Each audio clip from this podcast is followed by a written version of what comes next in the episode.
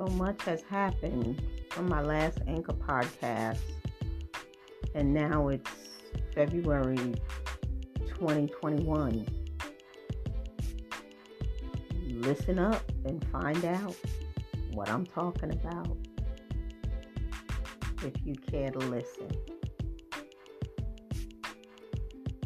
Tune in and I'll tell you.